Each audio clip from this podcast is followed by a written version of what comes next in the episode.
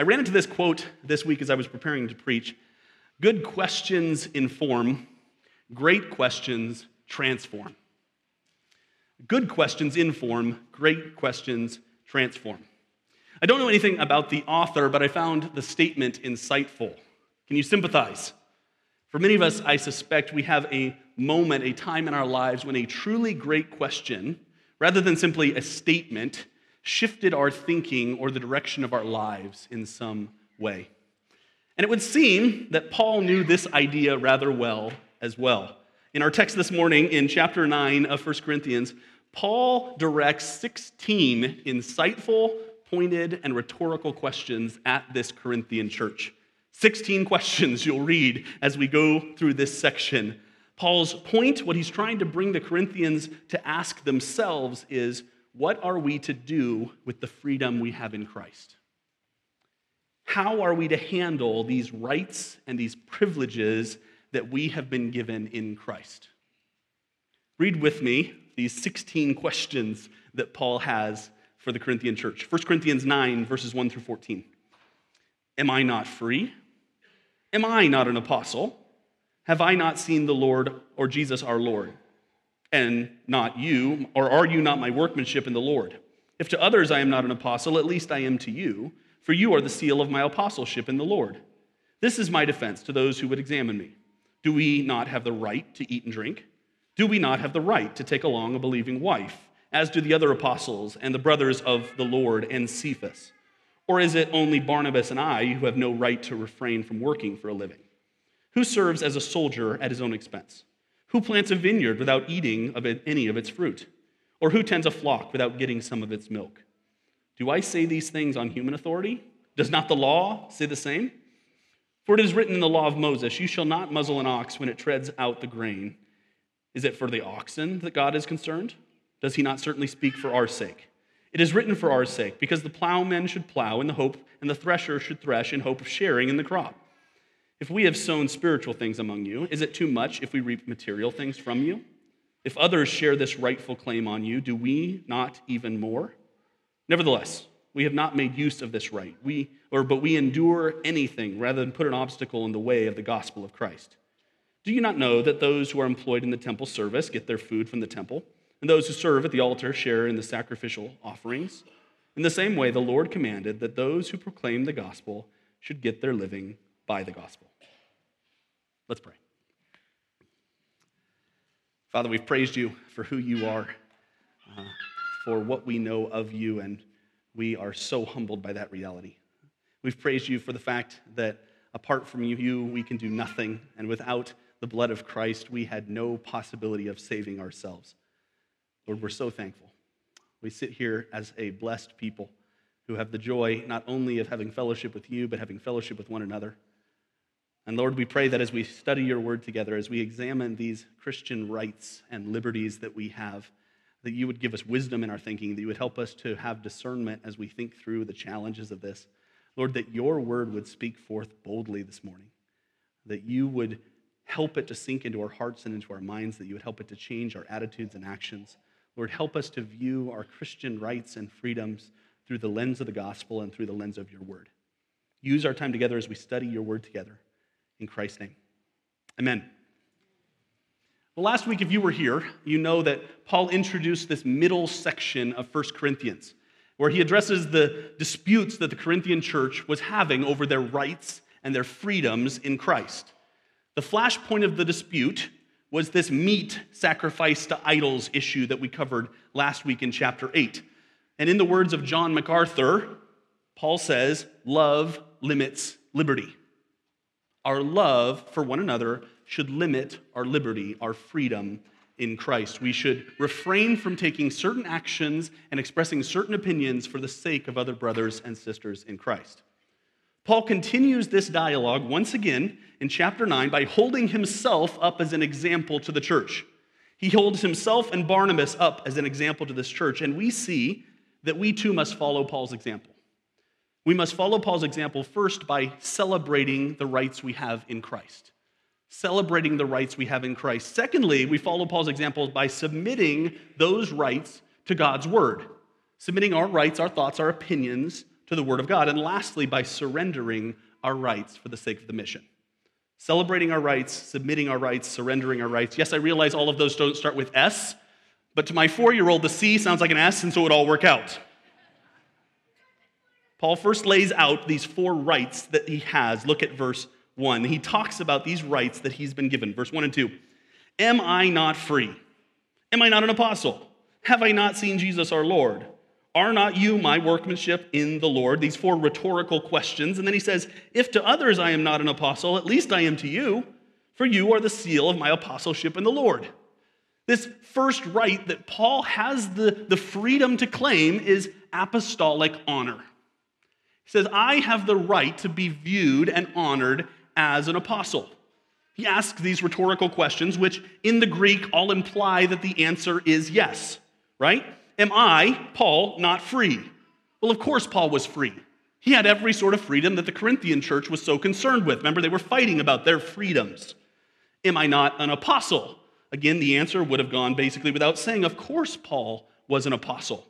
Why? Because the next question, have I not seen Jesus our Lord? One of the qualifications in the New Testament for being an apostle was having seen Jesus our Lord. And Paul says, I have seen Jesus our Lord.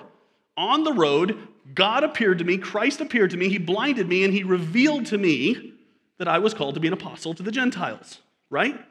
If you read 2 Corinthians 12, verses, actually flip to the right in your Bibles to 2 Corinthians 12, 1 through 4, there's also some evidence here that's really, really intriguing that's an affirmation that maybe even Paul had a revelation of Christ while he was in Corinth, something the Corinthian church should have understood. Look at 2 Corinthians 12, 1 through 4. Paul, writing his second letter, says this to the Corinth or the church in Corinth. I must go on boasting. Though there is nothing to be gained by it, I will go on to visions and revelations of the Lord. I know a man in Christ, and we're going to learn he's speaking of himself here, who 14 years ago was caught up into the third heaven. Let's not debate that right now, okay? Whether in the body or out of the body, I do not know. God knows. And I know that this man was caught up into paradise. Whether in the body or out of the body, I do not know. God knows. And he heard things that cannot be told, which man, man may not utter. Did you pick up on that, right? I will go on to visions and revelations of the Lord. Paul had come face to face with Christ. Paul had seen the Lord. He was an apostle. The Corinthian church could affirm this declaration on Paul's part. He goes on to say, and the result of that apostleship is, You're my workmanship. Look at the fourth question. He says, Are you not my workmanship in the Lord? Well, remember, Paul founded this church in Corinth. Paul was the founding pastor of this church. Everyone that basically came to faith through the work of the church in Corinth was a product of Paul's ministry. But Paul isn't trying to claim some sort of some sort of self superiority here, but he's trying to make a point. He says, I have the right to be viewed as an apostle. I have this apostolic honor if I wonder it, if I want it. And then verse 2, he said, In fact, you are the proof of this, right? He says, Even if other people don't view it that way, at least I am to you. At least I'm an apostle to you, right? Because I founded this church. You are the seal of my apostleship. You are an affirmation of my apostolic ministry. In case you're unfamiliar with the way this would work, this seal is a fairly well known, it would have been understood to this Corinthian church. Because they didn't have the same sort of technology that we had. If you wanted to send a message or if you wanted to send a shipment to somebody, what you would do is you would wrap it up, you would roll it up, you would tie it up, and then you would put a bit of wax on the paper, and then you would press your ring into it, and that would be your seal. And everyone would know that if the message arrived with that seal still intact, it was an affirmation that that letter was from the person whose seal it belonged to. And Paul looks at this Corinthian church and he says, You, as the church, are a verification of my apostleship. You are a seal confirming the genuineness of my apostleship. Paul's point here is he says, I have the right to be free or to, to be free and to be honored as an apostle. Think about that. This Corinthian church was fighting over their rights and privileges, and they were having all sorts of disputes and hurting each other because they were claiming and holding on to their rights. And Paul says, You want what rights I could claim? I could claim apostolic honor. Secondarily, he goes on and he says, This is my defense to those who would examine me. There were some that were seeking apparently to criticize Paul and to undermine his ministry. And so Paul defends his apostleship by defend or to defend his point, right? He goes on and he says, this is my defense to those who would examine me. to those that are seeking to undermine what I am telling you and to undermine my apostleship, let me give you a defense of that. Then he lists off the second right he could claim. Look at verse 4. Do we not have the right to eat and drink? Remember, they were debating whether or not to eat meat sacrificed to idols. And Paul says, I have the right to eat and drink whatever I want as well. Now, it's possible that what's going on here is that there were those that were claiming Paul was part of that immature group, the group that was struggling to eat the meat in the temple. Why? Because there's a good chance that Paul had laid down this right. Look at 1 Corinthians 9, verse 20. We're going to look at this next week in more detail, but he says, To the Jews I became as a Jew in order to win Jews. To those under the law I became as one under the law, though not being myself under the law, that I might win those under the law. So there's a possibility there was this misunderstanding. People were seeing Paul and they were saying, he's not able to eat these things. He must have this immaturity. Paul's like, I can eat whatever I want. I have the freedom, I have the liberty to eat whatever I want. Thirdly, I have marital freedom. Look at verse 5.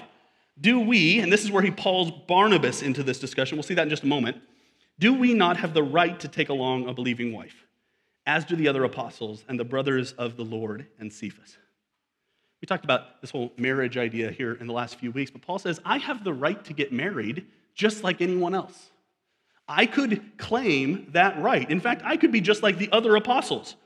History would tell us most of the apostles were married. The brothers of Christ, like Judas and James and some of those, they would have been married. And Cephas was married. Because in order to have a mother in law, you have to be married, right?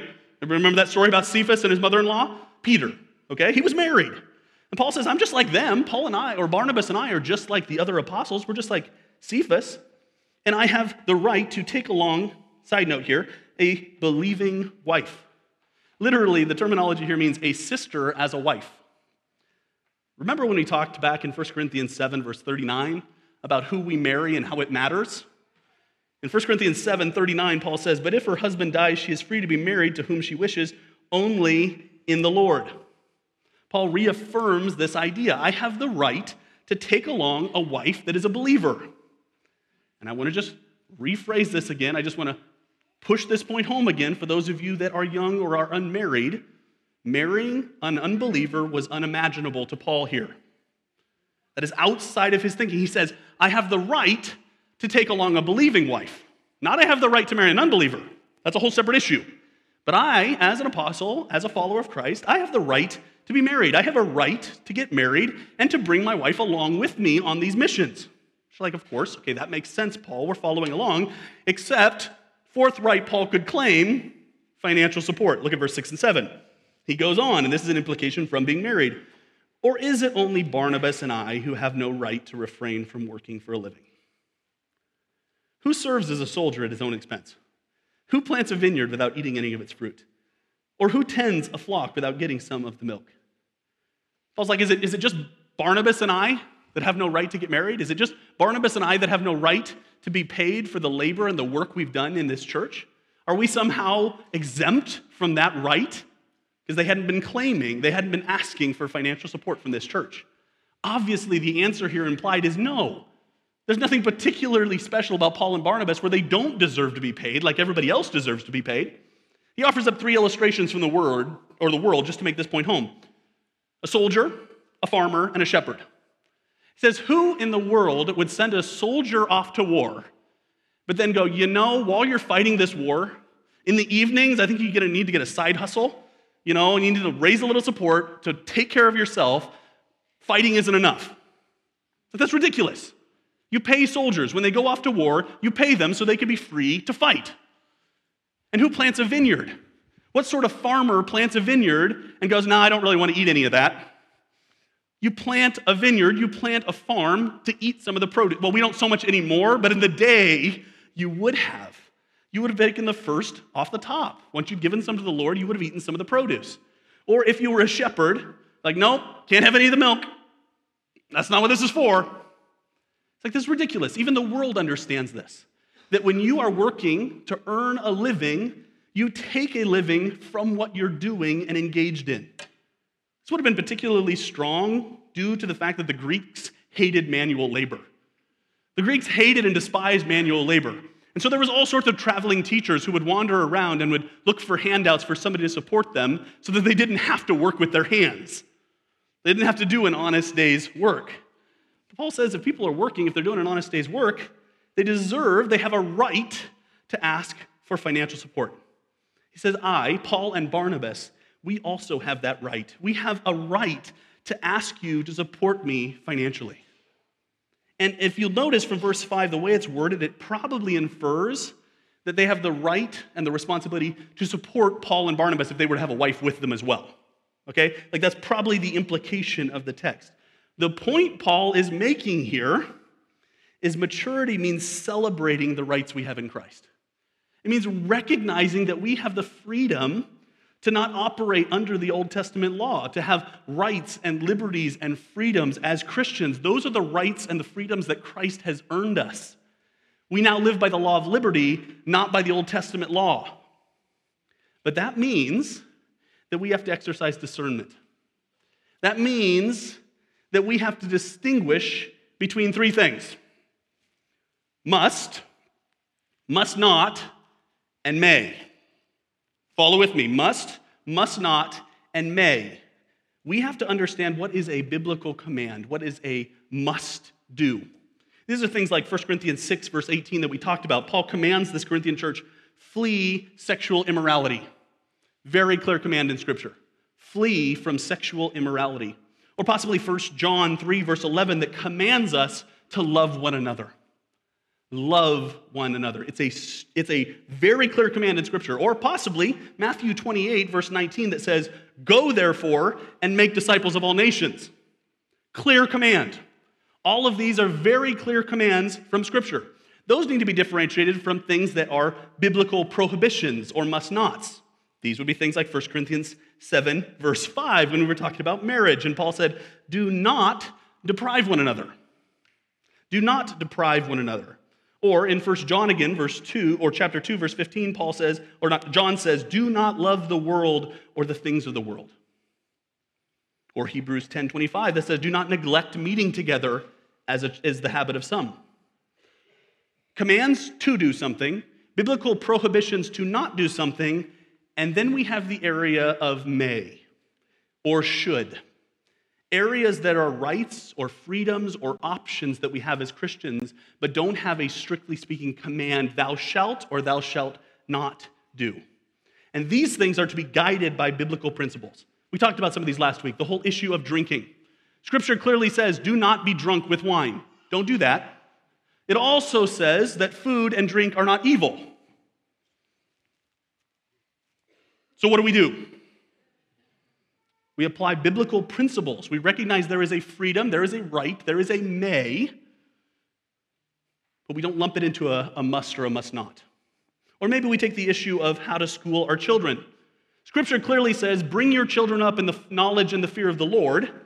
It also says that if your children are believers, they're to have an impact in our culture. So, where do you send them to school? What do you do? Well, you may do a lot of things there are a lot of options. Or possibly, as we addressed last week, the issue of COVID and masks and vaccines. Scripture clearly commands us to love one another and love our neighbors, but it also commands us to fear not. So, what do you do? How do you respond? It's an area of Christian freedom. It's an area of Christian liberty. It's an area that we can't bind our consciences. It is an area of may, not must, or must not. But we can celebrate the fact that we have freedom to make those decisions wisely in Christ. We've been given that reality. We must take time to identify and to celebrate the freedoms we have in Christ, but without absolutizing them. Without absolutizing them and say, everyone else must agree with the way I've chosen to handle it. That's where we get ourselves into trouble. And that's the issue Paul's addressing. These two sides that are saying, you have to agree with me on this. You have to agree with me on this. He says this is an area of Christian liberty, Christian freedom. But the question we have to ask ourselves is is that how Paul encourages his listeners to think? In the next section, Paul examines these rights through a biblical lens, and we learn that we must also submit our rights to God's word. Look at verse 8. First, we see that we are to submit our rights to biblical authority. Verse 8 says, Do I say these things on human authority? Does not the law say the same? Is Paul simply sharing his human thoughts and opinions here, his thoughts about rights and freedoms and privileges and the way we should respond? No. He says we should examine the scriptures and to see what they say on this subject. That's exactly how we should operate too, right? We should be seeking to answer life's questions with biblical principles and answers. We should search the Word to find out what the Word has to say on any number of different subjects. You find yourself wondering, how am I supposed to parent my children? See what the Word has to say about it. How am I supposed to respond to my boss? See what the Word has to say about it. How am I supposed to handle my money? See what the Word has to say about it. Too often, we just share our worldly opinions and dress them up in Christian language. We make them sound really Christian, but really at the heart of it, they're not biblical principles, they're worldly principles. Like I said on the midweek podcast this week, there's a temptation to confuse American freedoms with Christian rights. If I say Christian rights and you're thinking in your head the right to life, liberty, and the pursuit of happiness, you're confusing things. Scripture speaks to these. But we should examine what the Word has to say to us first. And this is why all of our faith life groups seek to foster what we've called a biblical context, a place where life's questions are answered with what the Word has to say, where we bring the Word of God to bear in practical, helpful ways in our lives. But Paul's point is that we must submit our perceived rights and privileges to biblical authority, first and foremost. So, what does the Bible have to say about this issue of rights and freedoms? Paul focuses in on this fourth right, this right to be paid, and he identifies the biblical teaching. Look at verse 9. For it is written in the law of Moses, You shall not muzzle the ox when it treads out the grain. we're like, hold on, what? What does that have to do with anything, Paul? How is that relevant to the discussion of whether or not you should get paid? Paul quotes from Deuteronomy 25, verse 4 here highlighting what was in the Old Testament law, an agrarian culture where he was like, okay, so when you've got an ox out in, and they're threshing out the grain, which means they're, they're crushing it, right, to separate the grain from the chaff so that the chaff can blow away and they can make bread out of the grain. When the ox is out there and he's grinding that down, don't muzzle him, okay? The ox deserves to eat something. You're just to make him upset if you make him grind out all the grain, but you don't allow him to eat any of it. Makes sense in an agrarian culture. What does that have to do with us? What does that have to do with us? Paul asks two penetrating questions. He says, Does he not, or is it for the oxen that God is concerned? Does he not certainly speak for our sake? He says, Is this, is this really about oxen? There's a broader principle that must be identified here. And that principle is the worker deserves his wages. If the ox deserves to eat something while he's working, does not a person deserve the same privilege and right? Does that not make sense? So Paul identifies this biblical teaching and then he applies it to their situation. Look at verse 10 again. Does he not certainly speak for our sake? It was written for our sake, because the plowman should plow in hope, and the thresher thresh in hope of sharing in the crop. So if it applies to oxen, it certainly applies to people. The general principle at play here is that the worker deserves his wages right? We understand a plowman and a thresher, hopefully a little bit, right? The plowman was the one that walked behind the oxen that, that made the furrows in the field so that the, the crop could be planted in that field. The thresher was the one that aided in that process of throwing up the wheat so that the chaff would blow away. And he's like, if they work in this area, do they not deserve to be paid for their work? Fairly straightforward, except now he gets specific. Look at verse 11. He says this If we have sown spiritual things among you, is it too much if we reap material things from you? So, in the specific application, is that ministers of the gospel deserve their wages too. This is a touchy subject, right? It's an awkward one to preach on. If we weren't preaching through 1 Corinthians and I didn't just come to this verse, you might think that I had an agenda here. Like, but I can assure you of two things. Number one, we've done all the verses up to this point, so it's just where we're at. And number two, I'm fairly sure the stewardship team has affirmed the 2023 budget, and so I'm not, I'm not asking for a raise here, okay? If you're new, we don't talk about this every week. Don't worry, okay? We're going to work through this. But his point is that a minister deserves his wages as well. He says, if we sowed into your lives spiritual things, if we shared the gospel with you, if we invested in you through biblical teaching, should we not reap material things back from you? Do we not have the right to be supported in our ministry? Course, the answer is yes. Now, hold on, briefly skip over the last part of verse 12. We're going to come back to that here in just a moment go down to verse 13 because he exemplifies this point in verse 13 and 14. He says, Do you not know that those who are employed in the temple service get their food from the temple? And those who serve at the altar share in the sacrificial offerings? He says this was true in the Old Testament too, right? The priests got their support, they got their food from the sacrifices that were offered. If you're unfamiliar with the way it worked, basically, when people would bring in some sort of an animal or even other food to be sacrificed on the altar, typically they would slaughter the animal, they would take a portion of the animal, and that would be burned. More often than not, it was the fat. Okay? Certain parts would be dis- or like gotten rid of, certain parts would be burned on the altar, and then the priest would take a certain share, and then the rest would be eaten by the family in celebration. But that's how the priests, that's how they made their living. That's how they survived by the food they got from those that had sacrificed things on the altar. He says this is true for the Old Testament priests. They're supported by the work they do of offering these sacrifices up. And if it's true in the Old Testament, it's also true in the New Testament. Look at verse 14. In the same way, the Lord commanded that those who proclaim the gospel should get their living by the gospel. It says it's true of the Old Testament prophets, and if it's true of an ox, then it's certainly true of New Testament ministers, right? In the corner of your Bible, write 1 Timothy 5 17 and 18. Paul affirms this exact same thing when writing his letter to Timothy in 1 Timothy. He says, Let the elders who rule well be considered worthy of double honor. And that probably implies financial support, especially those who labor in preaching and teaching. For the scripture says, You shall not muzzle an ox when it treads out the grain, and the laborer deserves his wages. Pretty straightforward. Paul's saying all workers deserve to be paid well, but especially gospel workers. Okay, let's address this. Specific principle here it means we must be generous to our employees. Those of you that are owners of businesses, those of you that are bosses sitting out here, it's people before profits. It's people before profits. Our task is to be as generous as we possibly can. Okay? And I realize you have to keep your business afloat. I get that, okay? I've been in that seat. But I found it ironic that when I was going to the university, and I have a minor in business, that I was sitting in business classes, and the process was always try and eke as much as you possibly can out of everybody whenever you have the opportunity. Pay people as little as you can, charge as much as you can, so that you can make as much as you can. That's the world's view. It's not what Scripture has to say. Scripture says the worker deserves his wages. We are to be a generous people. Because was Christ not generous with us? Now, you can have just a little bit of grace, you know, just a little bit, just enough to get by.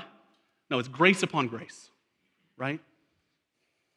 As a church, like I said, this is where it gets awkward. It means that we pay as generously as we can.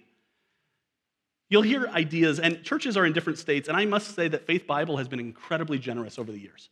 I have never found myself wondering about whether I'm going to get paid or how much I'm going to get paid or having to worry about that. And that is an incredible privilege we have. And every church has different abilities to pay people, so it's not always apples to apples. But some churches take on the mindset that, like, we will try and keep our pastors humble by keeping them poor. Those two things go, they don't go together. Trust me, you can be very poor and very proud at the same time. And you can be rich and still be humble. And yet, we have to recognize the sacrifices that people in ministry take. The staff is going to hate that I'm going to say this, uh, but I'm the interim preacher, so what are we going to do? Okay? The fact of the matter is, everyone that's on staff at this church understands that ministry employment means material sacrifices. There are realities of going into ministry that everyone recognizes, and no one on staff begrudges that choice that they've made. But I can say unequivocally that all of our staff could be making more somewhere else. They could all be making more in a different industry outside of the church if they wanted to. But because of God's call on their life, they've chosen this route. And they're not asking, for more money, they're not asking for more praise.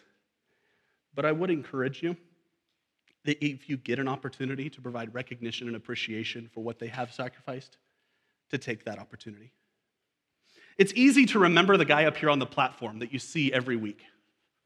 It's really hard to remember everybody else that works week in and week out in that office and frankly does the vast majority of what takes place around here.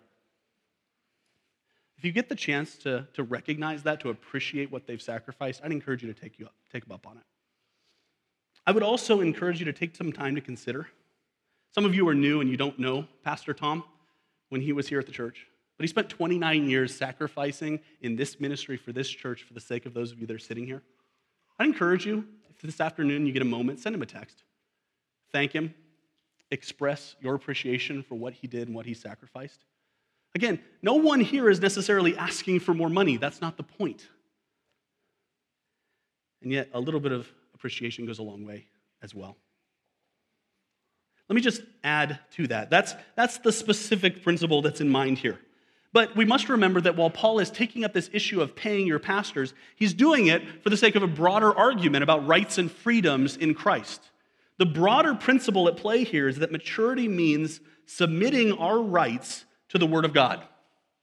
Submitting what we think we're owed, what we think we're due, what we think we have the right to, to God's Word and saying, what does the Word of God say about this subject? And in that respect, the Word of God is kind of like those old decoder glasses you used to get in cereal boxes. They don't do that anymore, do they? But they used to do that, right? And it's like if you got both parts, you could put the glasses together, whatever, and you could read a secret message on the cereal box. And he somehow thought this is going to be an amazing moment. It's like, what are the cereal producers going to do that's going to be so amazing? But as a kid, it was amazing. And when you got it and you finally got the decoder glasses and you got to see what was on the box, the message was always disappointing. And yet, and somehow, it opened your eyes to be able to see something that you didn't see there before. That's kind of how the Word of God informs the way we practice business and the way we practice the people we employ, the way it informs our rights and privileges as believers. I remember I had this wonderful moment sitting in a 200 or 300 level management class at the university. We went through a whole semester and he taught how, however many weeks. And this guy, what he had done is he'd gone all over the world and he had worked with Gallup, you know, the surveying company. And he'd queried all of these massive businesses that were super successful on how they treated their employees and how to handle situations and all that sort of thing. And, and I remember coming down, it was either the last class or the second to last class before we took our final. And it was like this grand epiphany moment for him. He stands up before and he said, The result of all of this research and thousands of people interviewed and all of this sort of thing, and it basically came down to treat your employees well. Treat your employees like people. I'm like, so, so you mean you did all that research and you could have read, Do unto others as you would have them do unto you? That's what the Word of God does. If you haven't read the book of Proverbs, it's incredibly illuminating on this subject. It's like a set of decoder glasses saying, This is the way the world actually works. Can you live this way? We must submit our rights to the Word of God. We must obey what Scripture has clearly called us to do, avoid what it has clearly called us not to do, and apply biblical wisdom everywhere else. But it is all directed by what the Word of God has to say. Our rights must be submitted to the Word of God. But there is a key in Paul's argument that we skipped over. Go back to verse 12, and the crux of Paul's argument isn't just celebrating his rights, isn't just submitting his rights to God's word, it involves surrendering our rights for the sake of the mission. Look at verse 12. The second part, he starts off with, Nevertheless, he says, I have all of these rights. I could tell you, you have to support me financially. I could tell you, I'm an apostle, you need to honor me. I could tell you, I deserve to be married. Nevertheless, what was Paul's practice? He says, we have not made use of this right. He says, instead of demanding these rights from you, we have chosen to defer. We have chosen to lay down these rights for your sake. This is exactly what we talked about last week. We don't exercise a freedom if we know that would make our brother or sister in Christ stumble. And that's what Paul's doing here. He's saying, I know there's all these traveling salesmen that are trying to get everything they possibly can out of you. And so we didn't ask for financial support because we didn't want that to be a problem. We didn't want that to wound you. Or at the end of chapter 7 or chapter 8, remember what he said, right? Therefore, if food makes my brother stumble, I will never eat meat, lest I make my brother stumble. So I have deferred my rights. I have the right to ask for these things, and yet I have chosen not to. Love limits liberty. And for us, that may be drinking. That may be not always speaking our mind the moment something comes to our mind. It may mean any number of things that fit into this may category, but we are called to lay down those rights for the sake of others. Because that's what Christ did for us. But Paul takes it even a step further, and he takes that practice into a principle. Look at the rest of the verse. He says, and this is critical for us to know, but we endure anything rather than put an obstacle in the way of the gospel of Christ. We endure anything rather than putting an obstacle in the way. Think about that for a moment. For those of you wondering, well, what does anything mean here? Let me see if I can help you here. The Greek word is panta, and it means everything. Does that clarify things? All, everything, all of it. We endure everything. We put up with everything. We lay down whatever is necessary. Why would Paul do that? For gospel impact, rather than put an obstacle in the way of the gospel of Christ.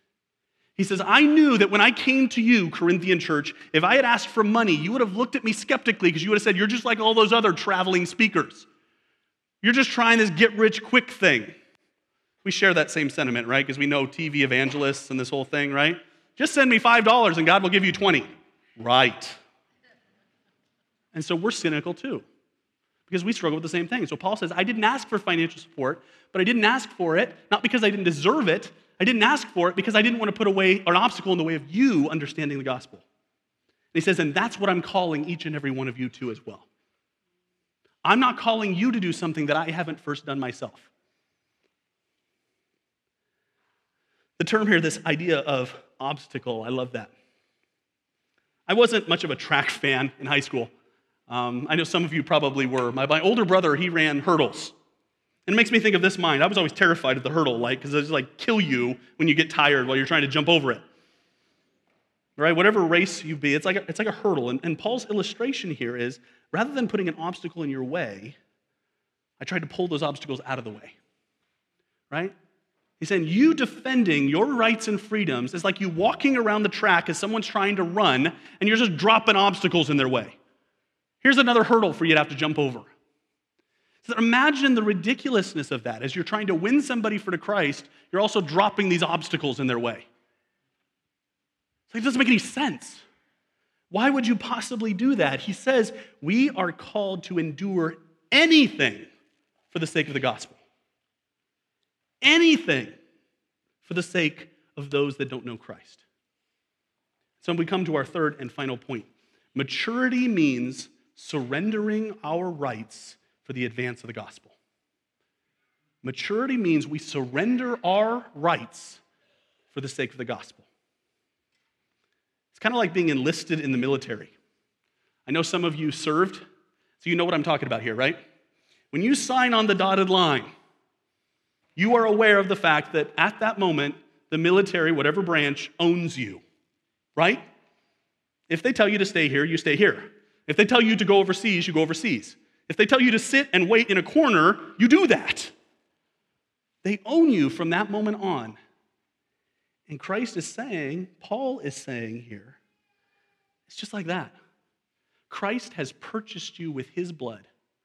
He has bought you from your lawless, sinful background. He has purchased you. And now you have the right and the responsibility to lay down your preferences and your rights for the sake of the mission, for the sake of what I have called you to. As individual believers, that means we have to ask ourselves questions like what freedoms do we currently act on that may be putting obstacles in the way of our unbelieving friends, our unbelieving neighbors, our unbelieving coworkers, our unbelieving classmates? What obstacles, what things about the way I'm choosing to live my life, things that I have every right to do, are putting obstacles in the way of that person coming to salvation in Christ? Is it the way we spend our time and the way we defend that time and say, I get to choose what I do with my schedule? Is it what we do with our money, what we give to or choose not to, the car we buy, the house we buy, whatever the case might be? Is it our own personal comfort? Saying it's really uncomfortable to share the gospel with that person, so I'm going to prize my own comfort over their salvation. And again, I said sometimes we get these things confused, or maybe it's our freedom of speech. We have the right to free speech in this country. We don't have the right to say whatever we want to according to the Word of God. Our speech, our freedom is constrained, it is directed by what God's Word says. And so we speak as salt and light into the world. As a church, we have to ask the question what right might God be calling us to give up to win others for Christ? Maybe it's our comfort as a church. Maybe it's our security. Maybe it's our safety. What has God called us to do as a church that causes us to lay down our rights that we have for the sake of winning people for Christ? We're going to talk more about this next week.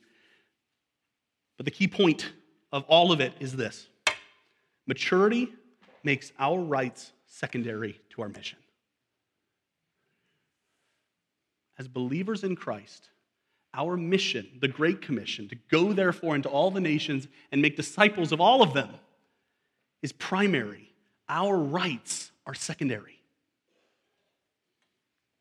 I said before that questions can have the power to transform and redirect a life. He's going to be embarrassed by the way I tell this story, but I'm going to tell it anyway.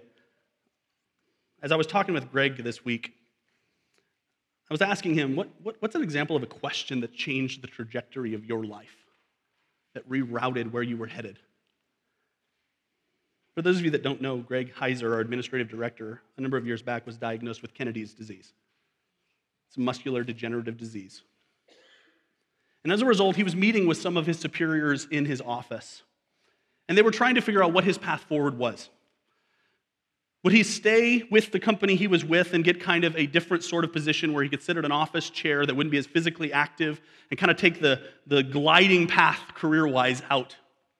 Or would he just retire, devote his time to fishing and golfing and whatever other endeavors it might be for his life?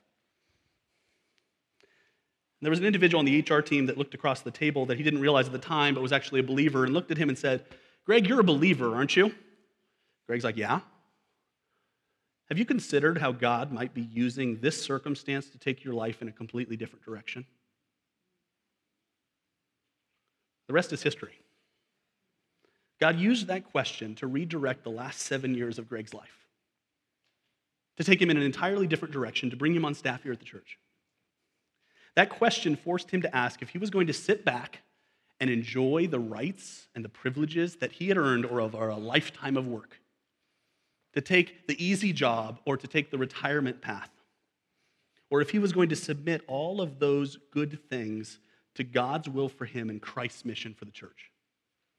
That question brought him to a moment of crisis. And that's the question that stands before every single one of us here today. Are you going to spend your time fighting for the rights and the privileges that you think you deserve? Or are you going to submit all of those good things to God's will and Christ's mission for the church?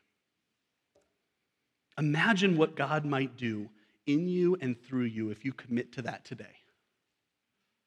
Imagine what God might do in this church and through this church if we all together commit to that today. Commit to instead focusing on the mission of the church rather than fighting for the rights and privileges and opinions that we think we deserve. That would be something to see. Let's pray.